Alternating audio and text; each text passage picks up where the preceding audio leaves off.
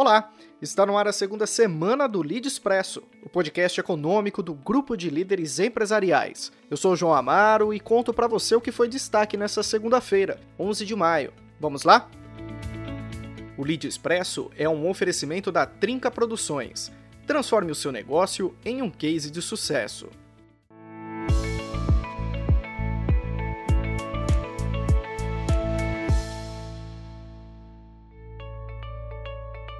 Abrimos a edição de hoje falando sobre a liberação de créditos por parte dos bancos brasileiros voltados a famílias e empresas desde o início da crise por conta do coronavírus. Foram 472 bilhões de reais, segundo a Federação Brasileira de Bancos, a Febraban, entre 16 de março e 30 de abril de 2020. Esse valor foi usado para empréstimos contratados neste período, renovações e postergações de dívidas.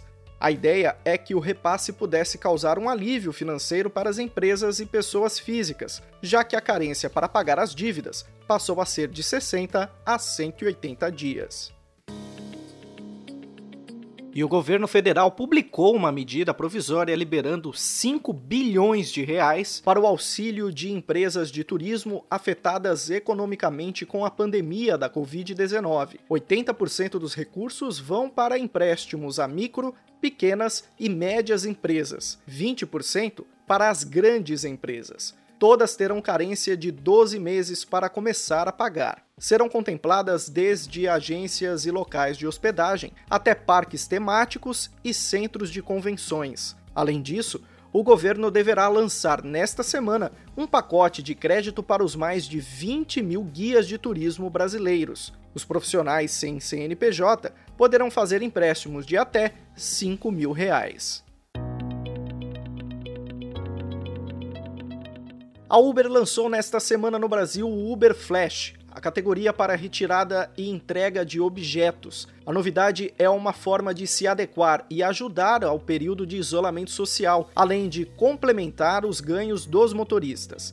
Pacotes, presentes, documentos e artigos pessoais de médio e pequeno porte podem ser transportados. Ele já aparece no aplicativo da Uber e funciona nas regiões metropolitanas de São Paulo, Rio de Janeiro, Belo Horizonte, Porto Alegre e Salvador. O custo é calculado com base na tarifa do Uber X.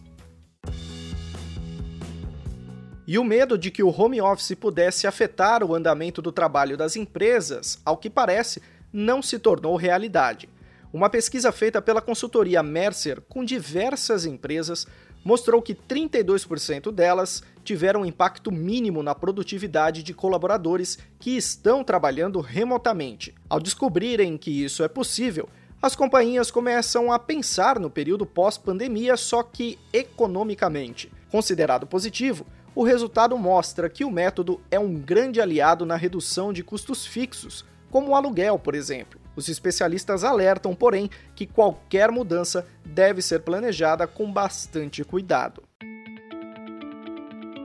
E assim como o Facebook, o Google decidiu que todos os funcionários farão home office até o fim de 2020. A empresa anunciou que todos deverão folgar no próximo 22 de maio, como uma medida para que eles lidem com o esgotamento relacionado ao trabalho remoto durante a pandemia de coronavírus. O esquema de trabalho remoto deverá se manter mesmo com a previsão de que os escritórios comecem a abrir a partir de junho. As decisões são tomadas com base no avanço ou não da pandemia pelo mundo.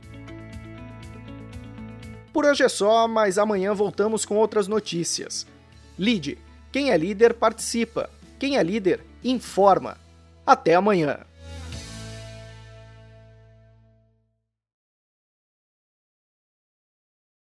Redes sociais não são mais um diferencial são necessidade. Investir em identidade visual e publicações personalizadas te aproxima do público e ajuda a sua empresa a ter um desempenho ainda melhor. A Trinca Produções é especialista em fazer com que a sua marca vire um case de sucesso. Acesse trincaproduções.com.br e nossos perfis no Instagram e Facebook e veja do que seu negócio pode ser capaz.